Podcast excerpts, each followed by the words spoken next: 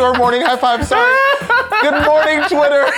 Wow, Friday. Can you tell it's Friday? Can you tell it's Friday? I'm Saeed Jones. He is Isaac Fitzgerald. Now listen here. Come close. Hold your, hmm. I want you to hold your phone like hold it like that. Listen, pale people. Listen, Caucasians. We're gonna talk about white people today. Okay? We were in black because we're talking about white people today. You've been warned. M- moisturize your elbows. They're looking a little ashy from where I'm standing. Get ready. Anyway, you're watching AM to DM. You're watching AM to DM. Let's start with this tweet from our own Sachi Cole. Calling someone white will be considered a slur the day it also affects a white person's ability to do literally anything at all. Mm. Have a nice day. Would that we could leave it with that? We could Would that that could be the wrap end up of the, show. Go to brunch. Have a good talk. Anyway, that tweet from Sachi Cole was inspired by the drama that played out yesterday on James Baldwin's birthday, by the way, you oh. assholes. After anonymous trolls dug up old tweets by Sarah Jeong, a Verge reporter recently hired by the New York Times to join the paper's editorial board. Yes, and some of those tweets that they dug up, they mm-hmm. read, "Oh man, it's kind of sick how much I how much joy I get out of being cruel to old white men." White people marking up the internet with their opinions like dogs pissing on fire hydrants, and then just hashtag cancel white people. Which, I mean, I, Yeah. Yeah, which that's the reaction to that. Sarah Jeong, though, has since released a statement in which she states, I engaged in what I thought of at the time as counter trolling. While it was intended as satire, I deeply regret that I mimicked the language of my harassers. And the New York Times has released a statement of its own as well, kind of similar language. Hmm. And yeah, and we're gonna talk about that. We're going to talk about it. Now, look, of course, this is Twitter. If you're watching the show this morning, then you know good and well how these things play out. There's a lot of facetious arguments and bad takes. There are also people coming to joke uh, very keenly, and in this case, to Sarah's defense in a very smart, witty way. Here's a tweet from the Shrillest. Interrupting my little Twitter hiatus to confess that I hacked Sarah Jeong's Twitter and posted all the highly offensive tweets about how white people's idea of a quick snack is three tablespoons of mayonnaise spread over a manila envelope. I apologize unreservedly. Yeah, really. Unreservedly. I love that. I do love mayo, and I do love manila envelopes. It's true. Others, including Sarah's coworkers at The Verge, took a more earnest approach. Verge editor in chief Nilay Patel stated, we are proud of the work that Sarah Jeong has done at The Verge, which reflects her brilliance and empathy for everyone around her. All of us stand by Sarah. Digging for old, out of context tweets in bad faith to drum up outrage is bad for the news and society at large. Society at large. So, The Verge put out um, a statement that everyone needs to read. Every writer, reader, every editor needs to read um, because it's not just Sarah Jeong. And I wanted to read just one sentence from it. Um, it's time other newsrooms learn to spot these hateful campaigns for what they are attempts to discredit and undo the vital work of journalists who report on the most toxic communities on the internet. And that, friends, is the black ass bottom line. And why I'm not interested in engaging or pretending to engage a conversation about the nuances of joking about white people. Is that racism? What is, is this racially charged? Fuck that. You're wasting my time. This is a distraction. The people who are going after Sarah Jeong were not even vaguely interested in, in, in navigating critical race theory. They wanted to uh, derail her and they wanted to derail the conversation and they wanted to distract from the work and she and other people are doing. So fuck you. You're not wasting my time. My time is expensive. You can't afford it. Amen. So, let's talk about bad faith attacks because, of course, they seem to be happening more and more. Deputy Global News Director at BuzzFeed and the man we turn to whenever we want to talk about terrible things on the internet, which is, you know, once or twice a week. A lot this week, At it feels like. A lot, a lot this week. Ryan Broderick joins us now from London. Ryan, good morning. Good morning. We've got more shit to talk about, friend. Okay, so let's start here. Uh, let's start with the New York Times response. Uh, was it helpful? Was it productive? No, it was horrible. Uh, it was it was pretty much like the second worst thing you probably could have done in that situation. Um, I think we see all the time that when you even acknowledge these sort of attacks, uh, and I'm going to call them attacks because that's what happened. Um, you're giving more fuel to the people behind them. Hmm. So the you know for an organization like the New York Times to stoop even low enough to acknowledge it is giving them a lot more power than they should be having in any regard. Like it's it's kind of crazy to think that um, a bunch of trolls can have an entire news organization respond to them. Like it's it's silly. Yeah, and, and, and, again, and it, and it makes them, it encourages them in a way, right? So, Ryan, uh, it seems like these attacks, like we were just saying, are happening more and more. Why do you think that is? Um, I mean, you if you're on Twitter, you've probably seen people tweet similar things, but everything is Gamergate now. Um, in 2014, really quick backstory: uh, a bunch of trolls uh, caused massive disruptions in the video game industry by organizing harassment campaigns. It worked. It's continued to work. It works because people don't really um, know what to do in that situation and they cave or they acknowledge it. The worst, most recent example, I think, would be what happened to the director James Gunn. You know, he comes from this like really transgressive filmmaking background. He tweeted a lot of insane, pretty horrible crap, but he had acknowledged it. He's written about it. It's been out there. Uh, they weaponized that Disney freaked out, kicked him out of uh, the director's chair for Guardians Three. Um, it's it's going to keep happening. I would love to be able to be like, it's all over now. Like the, the New York Times navigated it perfectly, but they didn't. They added more fuel to the fire, and now we're stuck in this world where, like, if enough people get angry about something, we have to talk about it for days, um, and it's you know, it's a mess. Literally our job. Um, Ryan, my question is this: It is going to keep happening, and I think part of what happens is uh, these trolls prey upon thoughtfulness. They, they prey upon, I think, people who have a predilection for being uh, naturally reflective and willing to go, oh, was that a good idea? Should we, you know, be more nuanced? So, what moving forward are some best practices for dealing with these bad faith attacks? I mean, like a, a really good thing to keep in mind is that like these bad faith attacks don't really work if a company is genuinely committed to encouraging and supporting writers who are women or writers or people of color. Uh, if the New York Times really wanted to sort of come to bat for their writers, they wouldn't have to be putting them in a position where they're going to start their job as an opinion writer. I feel like that's like a very weird detail that people like aren't talking about, which is that she's an opinion writer and she tweeted opinions and she's having to apologize for them before she even starts, which I think is crazy. Hmm.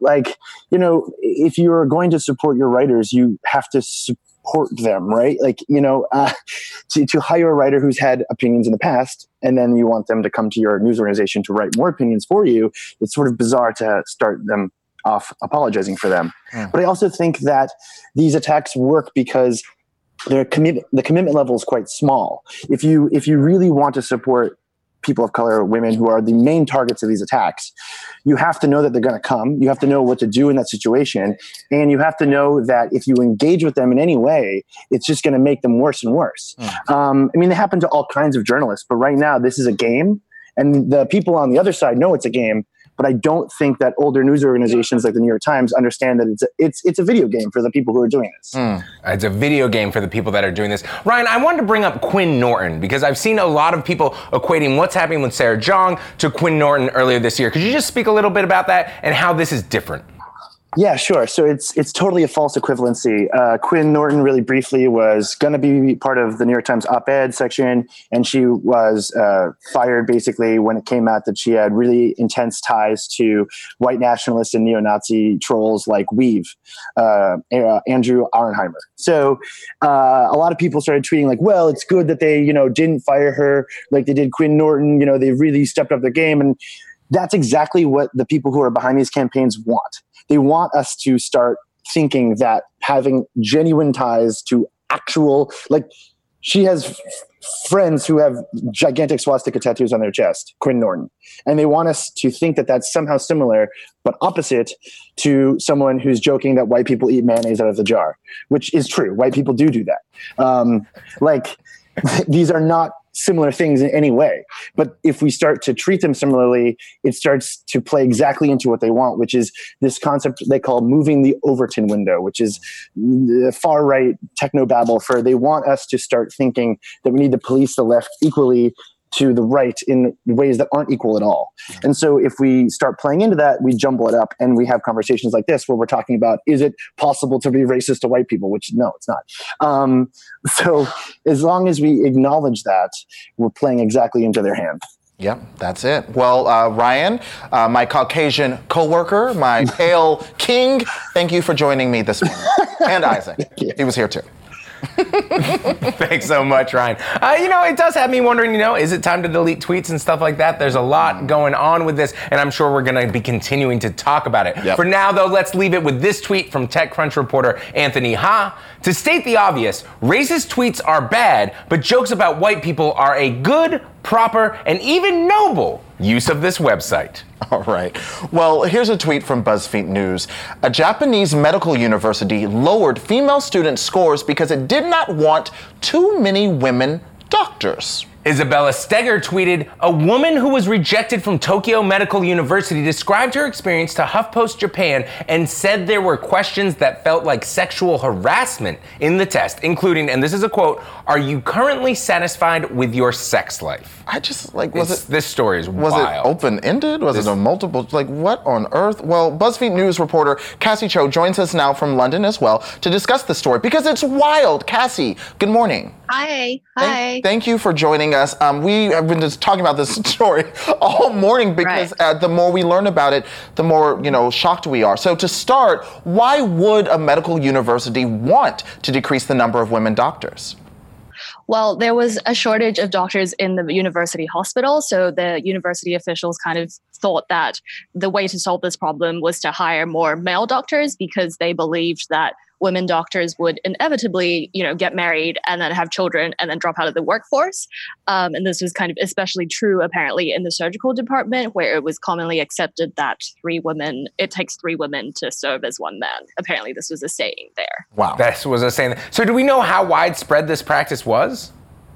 Um, so there's like a very long history of gender inequality in Japan, um, but Tokyo Medical University is the only university that has reportedly been like revealed to be doing this. Although many people do believe that um, it is taking place um, in many universities and in many like job places where um, male candidates do get selected over female candidates. Yeah, yeah, and I do want to say very quickly that this is just a formalized version of the misogyny that happens not just in Japan, all around the world, right? But we just here have a specific, you know, uh, pull set. Uh, do we know more details about the test? Like Isaac was reading that insane question that one student uh, dealt with.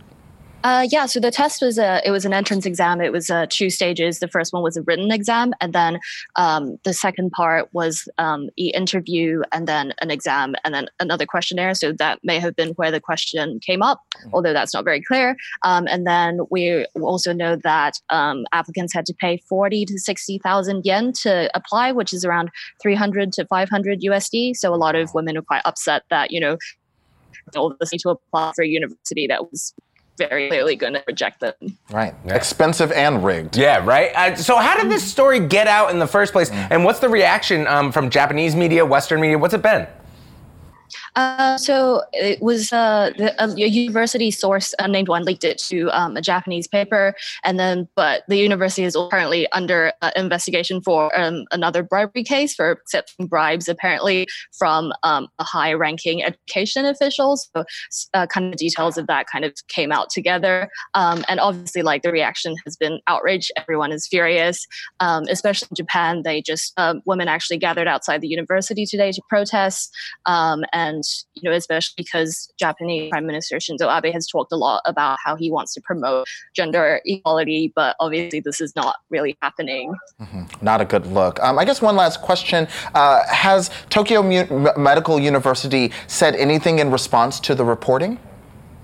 Um, yeah, so they've sort of responded. Um, they gave a statement to BuzzFeed Japan, and they said that they neither confirmed or denied it, and they said they're currently um, conducting an internal investigation into the matter, and that they will hold a press conference once they have the results. So that's all we know. That's all we know. Well, very interested to see how this develops. Kassy, thank you so much for joining us this morning. Thank you. All right, well, listen, don't go away because Jerry O'Connell is in the studio. And later in the show, we have a very special white people inspired fire tweets. You're not so going to want to pale, you need to wear sunglasses.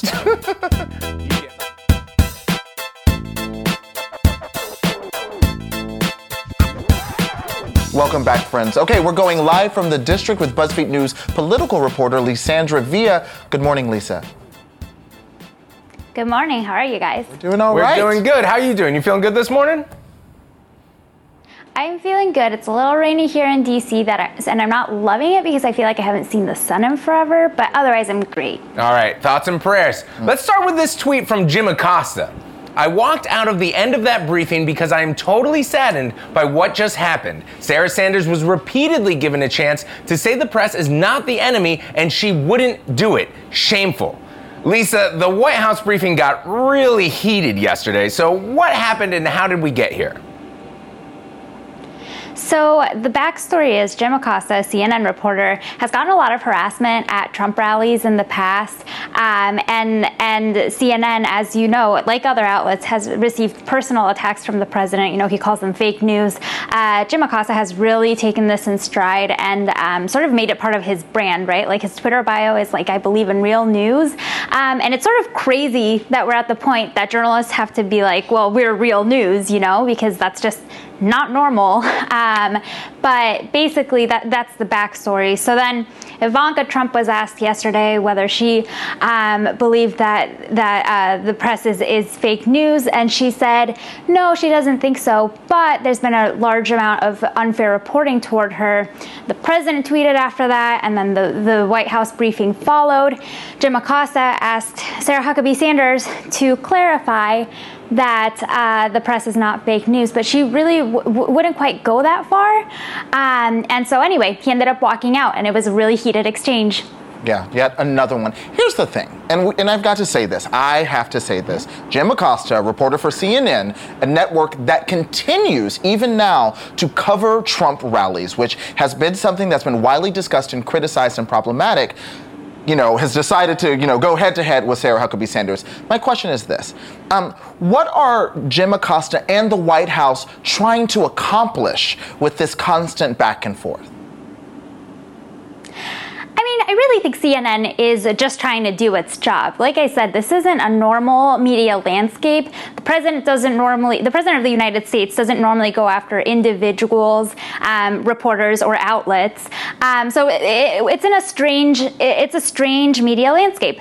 Jim Acosta, like I said, has sort of built it into his his daily into into his persona, um, and but in addition to this being Jim Acosta's brand, this is all the, also the White House's brand, right? They're always attacking the media, and that plays well with their base.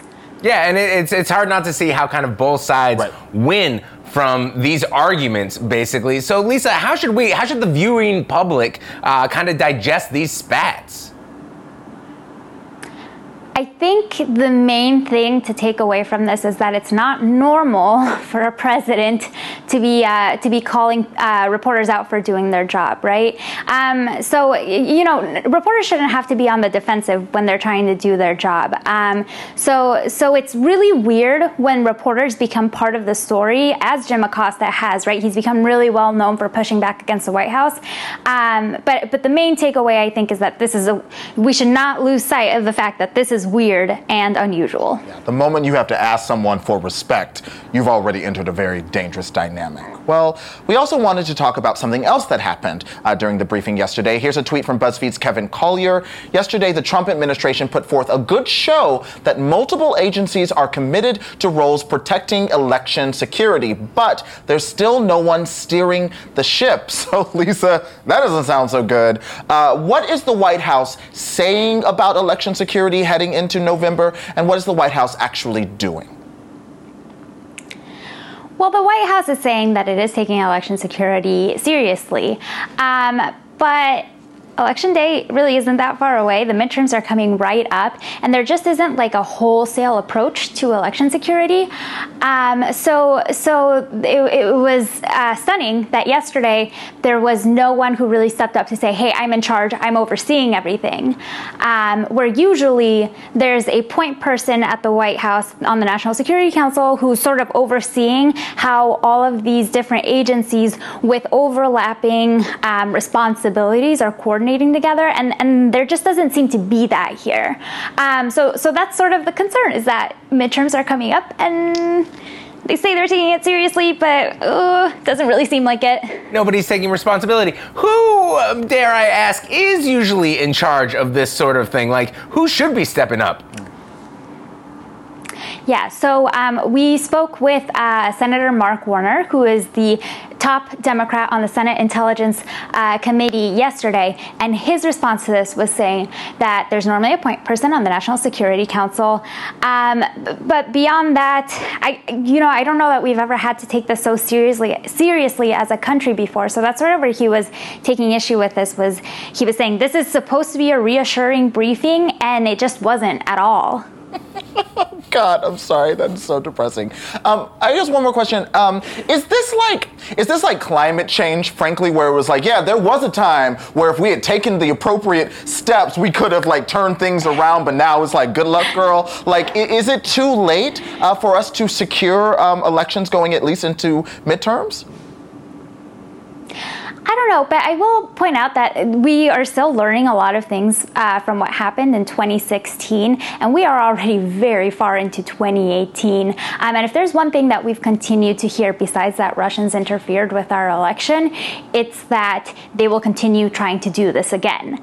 Um, so we've heard this for months and months and months, and, and we've known this. Um, so so I don't I don't know that it's like climate change because I've, climate change goes back farther than that. Um, but uh, it's certainly we've heard the warning signs. We've heard the, yeah, that, made, that made me even more scared. It's like it's actually much yeah. more present and has way shorter of a history. Right. All right, well, Lisa, it's Friday. Thanks for scaring me this morning. Good luck, girl.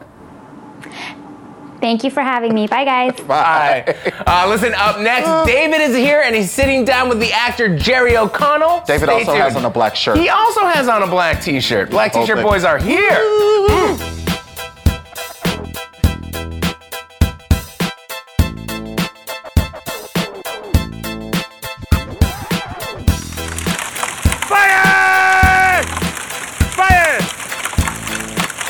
Welcome back. That was delightful. yeah. That was a lot of fun. We uh, we're gonna dedicate these fire tweets though. We wanna we wanna start by by by shouting it out. This is everybody. We talked about it earlier in the show today. Uh, basically, took over the timeline yesterday. The story of Sarah Jeong. Um, so today's fire tweets dedicated to white people. This is for you. This is for you, white people. This is for you, white people. You ready to do it? Uh, let's go. You know, I only shop at Whole Foods. what was that? was that a very special white sound effect? wow. All right. They didn't tell us they were going to do they that. They did not tell I us they were going to do that. Foods. That's very nice. Uh, it's a tweet from Saeed Jones. Thank goodness white people haven't found my tweets yet. Oh man, have they? Oh, update they have. Mm. Um, so, so, I've gotten some. Uh, one, I love the replies to this tweet. Your gifts are really funny. One of you said, uh, "But what about Meghan Trainor?" Uh, so point of clarification: Meghan Trainor, my queen, is not white. She's pale. It's not the same thing. It's not the same thing. It's important. Mm, all right, let's keep it going. Just I had to put that out there for my girl. This week comes from famous soup Muslim. All right. Uh, for sure, dude.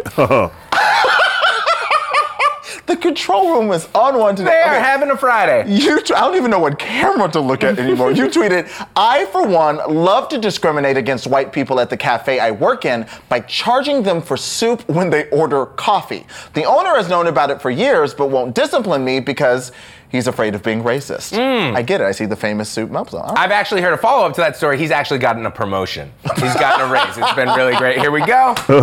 radical. All right. Pixelated Boat, you tweeted, I'm sick of seeing these attacks on whites. The problem isn't all white people, the problem is their leader. Jack White, who controls the other whites with hypnotic power of his shitty blues rock. Wow. It's true. It is true. So Jack- that, that's what the Seven Nation Army was? Yes, yes. Jack White is actually. White people. Yep. All right. This creature. I'm sorry, I'm so scared about this. Yeah, right. This tweet comes from AJ. Please be a Mean Girls quote. Please be a Mean Girls quote. For sure, dude. I'm pretty sure that's said at some point in Mean Girls. I think someone says that. All right, this tweet says, um, "White people love certified pre-owned vehicles." Wait, do y'all? Uh, you know what? That's just good finance, Saeed. That is just good finance. All right. You know me, king of good finance. Absolutely. You know, I only shop at Whole Foods. All right, all right. Hannah BA, you tweeted, white Americans really can't criticize the social customs of other cultures because we sit on our own beds with shoes on. And- It- that's real. Disgust me. That's true. it it just y'all do many things that irritate and concern me, but that is if I even take my backpack off over the comforter and put it on the bed, Alice just beats the shit out of me Yes, with a shoe. as she should. uh, this tweet comes from Jocelyn Billheimer. You know, I only shop at Whole Foods. It's just really fun. I wonder who did the voice. Like who is? I think Dan, our I- it's it's, It's, Ryan. Oh, you've got a very Caucasian voice, Ryan. Congratulations on that. Okay, this tweet is um, every time a white guy parts his lips to give two cents on hip hop, Tupac retreats deeper into Cuba. Again. He does. He's never gonna come back. Y'all keep acting like this. Just just facts. just facts. All right, you ready to do this? Oh, okay, this tweet of the day, I'm Mm-hmm. so excited. It comes from Ijeoma uh, Loma. We love her writing. She should come on the show. She should definitely be on the show. Okay, let's go. The funniest example of white fragility I have ever encountered was when I was explaining the concept of white fragility to a white man at his request. At his request. At his request, he asked for this, and he replied, But why does it have to be called white fragility? Why can't it just be called fragility? Yeah, wrong response. wrong response. I'm gonna call it ashy fragility. Mm, mm. Yeah, you know. Why can't it be called? Just Oh. hey, hey, can can you do this for me? Yeah. Can you do some work Yeah. for me? And then I'm gonna listen to you mm-hmm. and then just try and correct it. Yeah, girl, I hope you charged him. Yeah, for right? Consultation. Absolutely. Send him an invoice. Okay, here's the CTA for y'all. Y'all don't know what that means. It's a call to action. Take it to the timeline. Y'all, it's Friday. just- we're just we are saying getting through now. this show through the by the skin of our teeth. Okay. Um, what is the wildest, whitest thing you've ever had someone say to you? Mm. Mm. Let us know mm. using that hashtag AM to DM. Up next, we're talking about Insecure Season 3. Ha ha! Lawrence ain't coming back.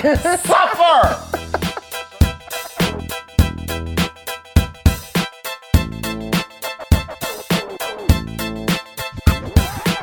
Almost time for the season three premiere of Insecure, and the Lawrence Hive is losing their minds. Writer Brittany Danielle joins me now to talk about why actor Jay Ellis won't be returning as Lawrence to the show. Good morning, Brittany. Good morning. How are you? Well, so season three is just nine days away, and season two ended with a bit of a heartbreaker, seeing Issa and Lawrence's relationship come to what seemed like an end. So, why are people so surprised that Lawrence won't be in this next season? Um, I'm really not sure because Issa and Lawrence are definitely, well, it looks like they're definitely over from the close of season two. They had a, a great conversation. They were able to get closure. And, and what's the next step after closure? Usually you move on, right? But I think one of the reasons fans were hoping Lawrence would be in season two is because even though he and Issa weren't together throughout that season, we were still able to see his character develop. We were still able to see him, you know, go through difficulties at work and try to find his footing again back in dating. Um, so they just might be missing the character. Yeah, I feel like just, it's time for closure. And prior to announcing Lawrence wouldn't be returning, the cast teased us with this GQ group photo shoot, which included actor Jay Ellis. So why did Issa say she cut him out of the script? Um, see, I don't. I've read the vulture quotes where this sort of emanated from, and I personally, I might be a Lawrence truther, but I don't, I'm not totally sure that he's out, right? I think what they were saying was that he may not be as a prominent role. He may be out. Who knows what happens um, in the editing and writing room? I think they did leave the door open for the possibility for Lawrence to pop up but they definitely closed the door on Laura, uh, Lawrence and Issa's relationship. So I think, you know, I don't know why they did the shoot with him. Maybe because he was such a huge part of the show for the first two seasons. Um, and that gives fans hope that he'll be back. And to be honest, I think he might pop up. Listen, I, I wouldn't be mad if I saw him a little scene or two. And Taj Right. retweeted a post petitioning for actor Jay Ellis to return as Lawrence. The Lawrence Hive is being extra per usual. And Issa herself replied, Wow, a sponsored post though? Like money was spent? So, Brittany, tell me, what is the Lawrence Hive and why are they going so hard? I have I have no idea why they're going so hard, but fandoms are crazy, right? Like people, when they get really invested in a particular artist or a particular character, they get obsessed. So clearly, the Lawrence Hive are comprised of people who, you know, either relate to Lawrence, they sympathize with him, or they just enjoy seeing naked Jay Ellis on the show. Which, hey, I'm not mad at that part. Um, but to to start a petition that has almost 11,000 signatures to bring Lawrence back to the show is kind of crazy to me. Yeah, I high key think the petition was just to see a little more of him on the screen naked, but we ain't mad at it. I'm not mad at it at all. We're not at all. B Babs, you tweeted there is an overlap between guys who earnestly stand Killmonger and guys who earnestly stand Lawrence from Insecure. So, do you think there's an overlap here?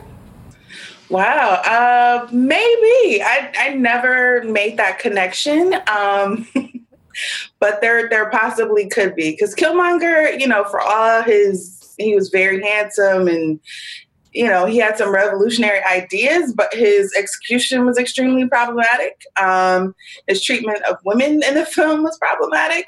So I think there there might be some overlap between the fandoms. Um, I don't know what that says about them or says about us, but I think it's just we're attracted to complicated, uh, problematic, handsome bad boys. Yes, we all have a problematic fave. So, mm-hmm. what other insecure men would you like to see get more screen time this season? Well, the good thing um, for the Lawrence Hive is that Daniel, I believe, will be playing a more prominent role on this particular season. When we left off on season two, he and Issa's relationship seemed to be in a tenuous place, but when she needed a place to stay, she went to his house, right? So in this in this next season, I think we're going to see um, Daniel's kind of elevate. Maybe he'll take on some of the people from the Lawrence Hive, or maybe Daniel Hive will get stronger.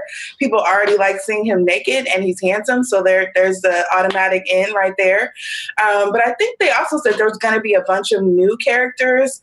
Um, maybe Molly or Kelly or Issa will hopefully start dating somebody who's worth a damn this time around. Yes, worth it. Yes. All right. So mm-hmm. I can't wait to see what hives come up in this new season. Brittany, thank you so much either. for joining me.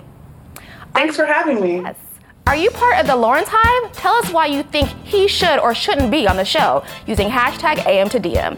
Up next, Saeed answers your questions about writing in Dear Ferocity.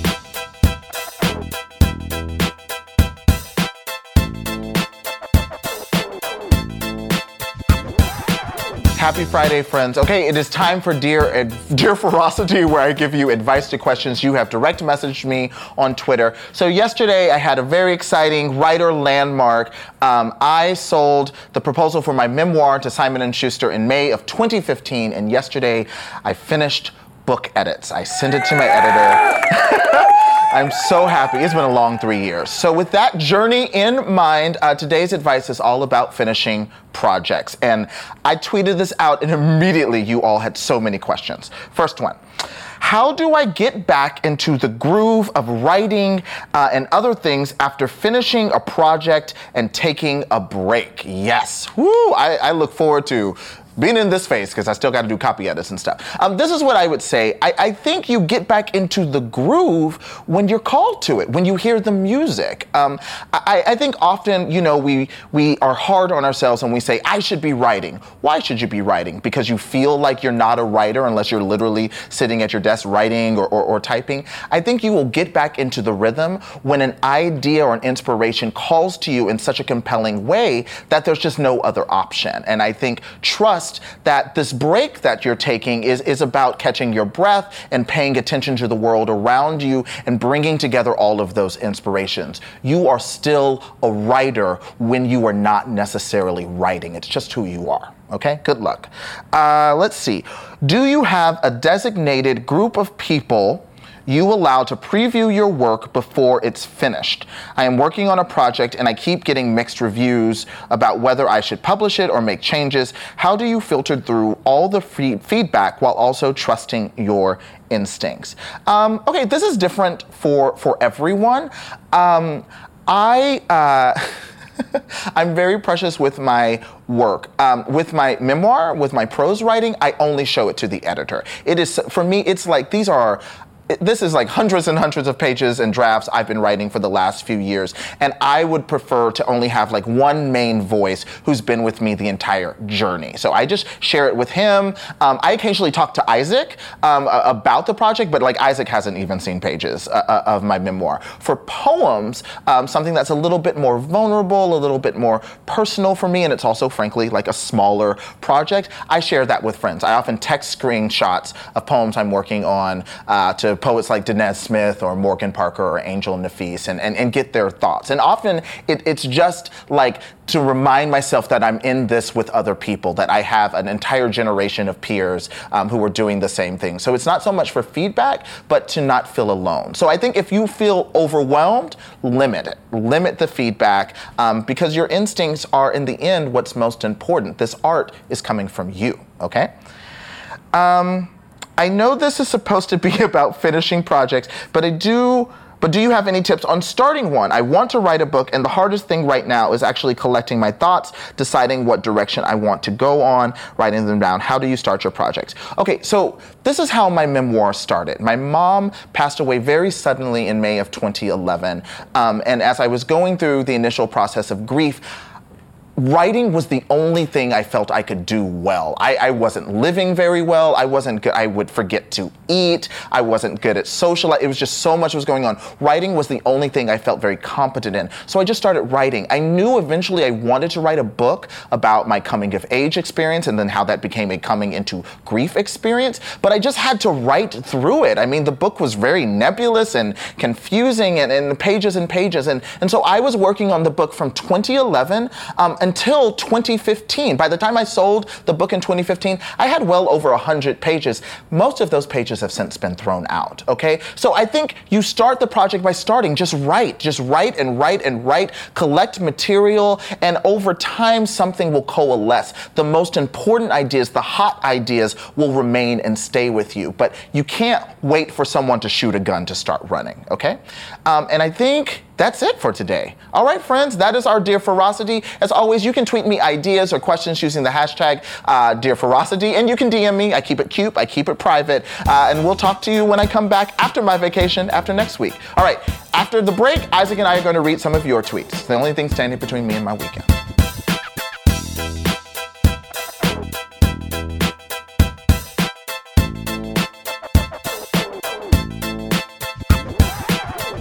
Welcome back. All right, it's the end of today's show. Uh, we have a tweet here that I saw, and I'm excited we get to talk about it. It's from Pix Maven. Hello. Yes, breaking news about goats. More, please. So let me see here. About 100 goats, and I know you have an update, right, Isaac? Mm-hmm, 100 mm-hmm. goats are on the loose in, right now in a neighborhood in Boise, Idaho. They are going house to house, eating everything in sight. Nobody has a clue where they came from. when you need, man, when you need, the internet delivers. Oh, it offers. Goodness. Look at that. Oh, wow. It brings me back to the llama days. oh, what was that? 2015. Gosh, things were so innocent in the uh, llama days. That said, Joe Paris, an update uh, reporter there. Party is over, kids. Get it? Loose goats have been cornered and loaded back onto a truck owned by We Rent Goats. Imagine that life. We Imagine a goats. life where you and I run a company called We Rent Goats. That doesn't seem beyond the pale. We just rent goats out to people. Goats get loose. We go and capture them. I don't hate it. Also, we rent goats. Why, why are you renting goats? You man, what's going on in Boise? Parties. Love a good goat party. True. True. So, wow. Wow. Okay, this tweet comes from Blasian FMA, a response to the Sarah Jeong story, situation, phenomenon uh, regarding white people jokes. It's called punching up. I don't know why people don't understand this concept. Oh, right, because people don't believe in the, the dynamics of privilege. Anyway, it's not worth our time. I'm stressing over Beyonce in New Jersey in these scattered thunderstorms. I wish you a wonderful uh, on the ro- on the run too experience experience. yeah, here's the thing they do understand what's going on. Mm-hmm. They do understand punching up. They don't care. Right. That's what I mean when right. I say I just think this is a distraction. They know exactly what they're doing. But that's it. That's why we dedicate. Like today's fire mm-hmm. tweets. Like yes, it's funny. Yes, it's mm-hmm. enjoyable. Yes, it's good to be mm-hmm. joking around. But at the same time, we're doing that to show that these are example of non-hurtful things. Mm-hmm. There is a difference between joking, punching up, and fucking racism. And I, I think to Saeed's point, many of the people that are instigating this Yeah. are very aware of that, and that's exactly what they're trying to do. Ryan Broderick makes such a good point. I just wanted that he was just like, it's a game. Mm-hmm. They understand. These trolls understand that this is essentially like a form of a video game, and they're Mm-hmm. playing like strategy. And then meanwhile, if you don't understand that they're approaching it like a game, and you're trying to take it on, in a, gen- you're gonna lose. You're gonna keep losing. You're gonna lose. All right, a question from a queer mermaid about the White House press corps. Has it occurred to the press that they don't have to go to the briefings? I mean, Sanders lies to them every day anyway. Why not actually make a statement and not go? And that's tea. That's tea. I ever I, Isaac knows because I rant about it every morning before the show. Everybody in that room owes Michelle Wolf an apology. Every single person, including Jim Acosta. Let's not act like they're like. Listen, the press is not the enemy of the state. That is a facetious argument. It's destructive and dangerous. However, let's not pretend that there aren't people in media who are also benefiting from being able to grandstand against Sarah Huckabee Sanders because you could remove yourself from the narrative. You can remove yourself. I'm gonna go on the other end of that disagree? though. That's if I fine. Mm-hmm. mean, if I like, listen, that, this is their goddamn job, Yeah. and their job is to show up, and their job is to ask these questions, and their job is, uh, you know, don't get me wrong, Mm-hmm. some of them do it in a more theatrical way than others, Mm-hmm. and some of them are definitely benefiting from these spats. But that said, um, you know, I'd much rather have a press corps in the White House than not have one. I'm gonna say that. Hmm. Uh, Cini Martinez has a pitch for Jerry O'Connell's next project.